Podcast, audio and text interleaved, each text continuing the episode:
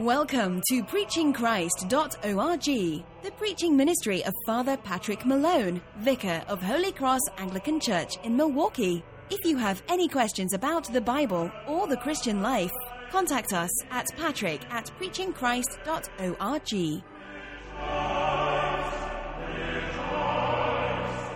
A military messenger came to Nazareth a week ago and told us that we each had to go to our ancestral home to pay our taxes. This was going to be a big ordeal. My wife is nine months pregnant, and we really can't afford to travel right now. But we were also told that if we did not go, we would go to prison. So Mary and I walked the five day journey from our home in the village to the village of our ancestors, which is Bethlehem. Five days to pay taxes. And we brought a donkey to help us and to carry Mary and the food that we needed for the trip. We stopped our first night in Jezreel and stayed with Mary's uncle, where they put us up for the night. I got a terrible blister on my right foot that rubbed against the sandals, the strap of my sandals, and it's bleeding now. Day two was in Tazra. We joined a caravan there as we walked to Shechem.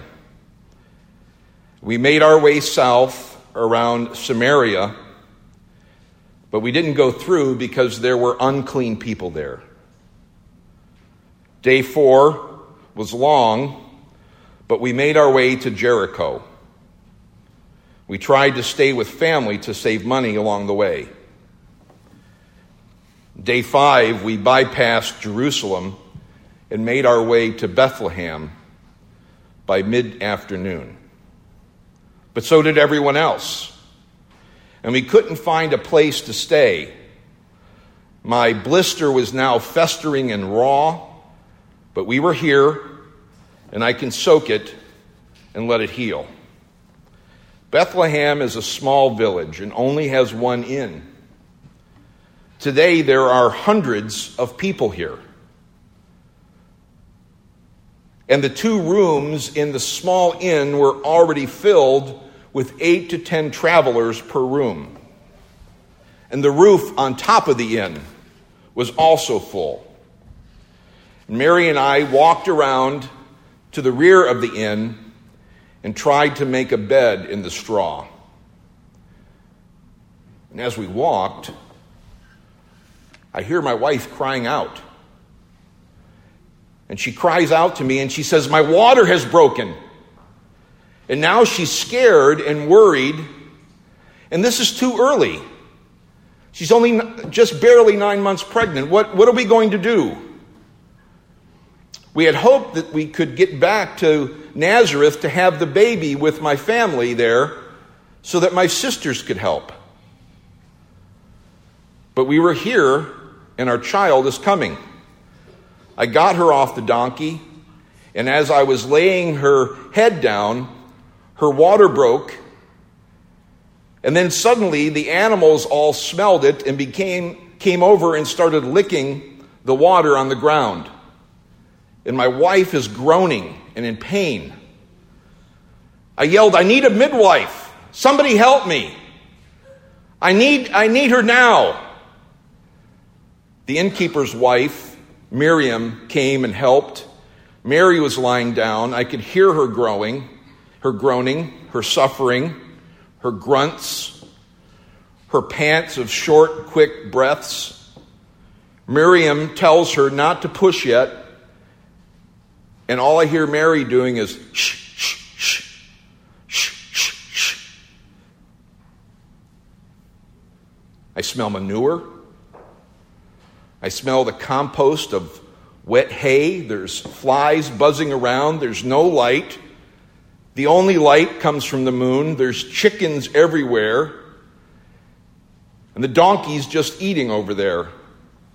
The smells are common to us, but not welcome here. This is my baby boy coming. And Mary screams out in pain, and Miriam tells her to push hard, harder. Shh, shh, shh. She groans, groans that cannot be explained except by pain. Without warning, she yells out, ah!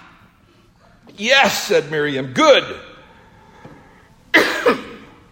and instantly, I hear a cry, a baby cry. and I cry as well. I have a baby boy. He's covered with blood and my wife is in pain, almost ready to pass out. And I remember what the angel said to me 10 months ago as he told me not to fear and take Mary as my wife. For that which is conceived in her is from the Holy Spirit, and that he would save his people and that she would bear a son, and his name would be Jesus, for he would save his people from their sin. Is my baby boy covered in blood, and my wife in such excruciating pain, a foreshadowing of what is to come? Will my son be covered in blood, and my beautiful bride be groaning? and almost ready to pass out. As I reached my arms to hold my son, I saw a light coming from behind me. Someone must have a, tor- a torch. But then it was many torches.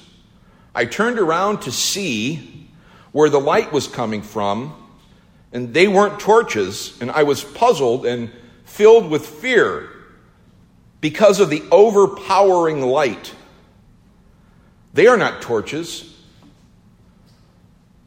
but they're persons, beings, figures, glowing so brightly, my eyes teared up, and I could not see who it was. And from the brightness I heard, Fear not, for behold, I bring you good news of great joy that will be for all people. For unto you is born this day in the city of David a Savior who is Christ the Lord. And this will be a sign to you. And you will find the baby wrapped in swaddling clothes, lying in a manger. Suddenly there were angels and a multitude of heavenly hosts praising God. Glory to God in the highest, and peace on earth, and goodwill towards men. And then suddenly, all these bright figures, these bright, shining, illuminated people, got on their knees and bowed before my son. And there was a holy silence. Seemed like a half an hour. And then everywhere was light and brightness. And my son no longer cried. And I was on my knees with fear. Then suddenly they vanished. And just as I adjusted my eyes, I saw a dozen or so shepherds, all on their knees, in awe. But not in awe because of the illuminated men, but in awe because of my son. They kneeled and worshiped my newborn son. And I made my way, way, over to Mary and my son, and with them I pondered on all that I had seen and heard. In the name of the Father, of the Son, and of the Holy Spirit. Amen.